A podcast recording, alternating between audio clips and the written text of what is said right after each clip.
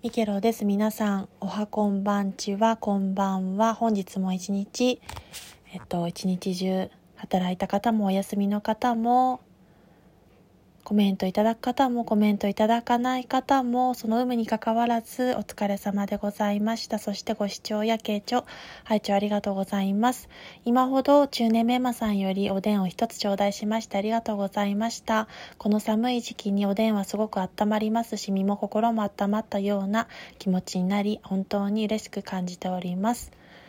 えっと今酔っておられるということでほろ酔い加減の時にあのギフトまで頂戴してコメントレターもあの随時お待ちしておりますのでくださると嬉しく思いますしなんかそこでまた交流やこういうふうにコメントを交わしたりナイス交流できればと思っております。ご縁をいただいてありがとうございます。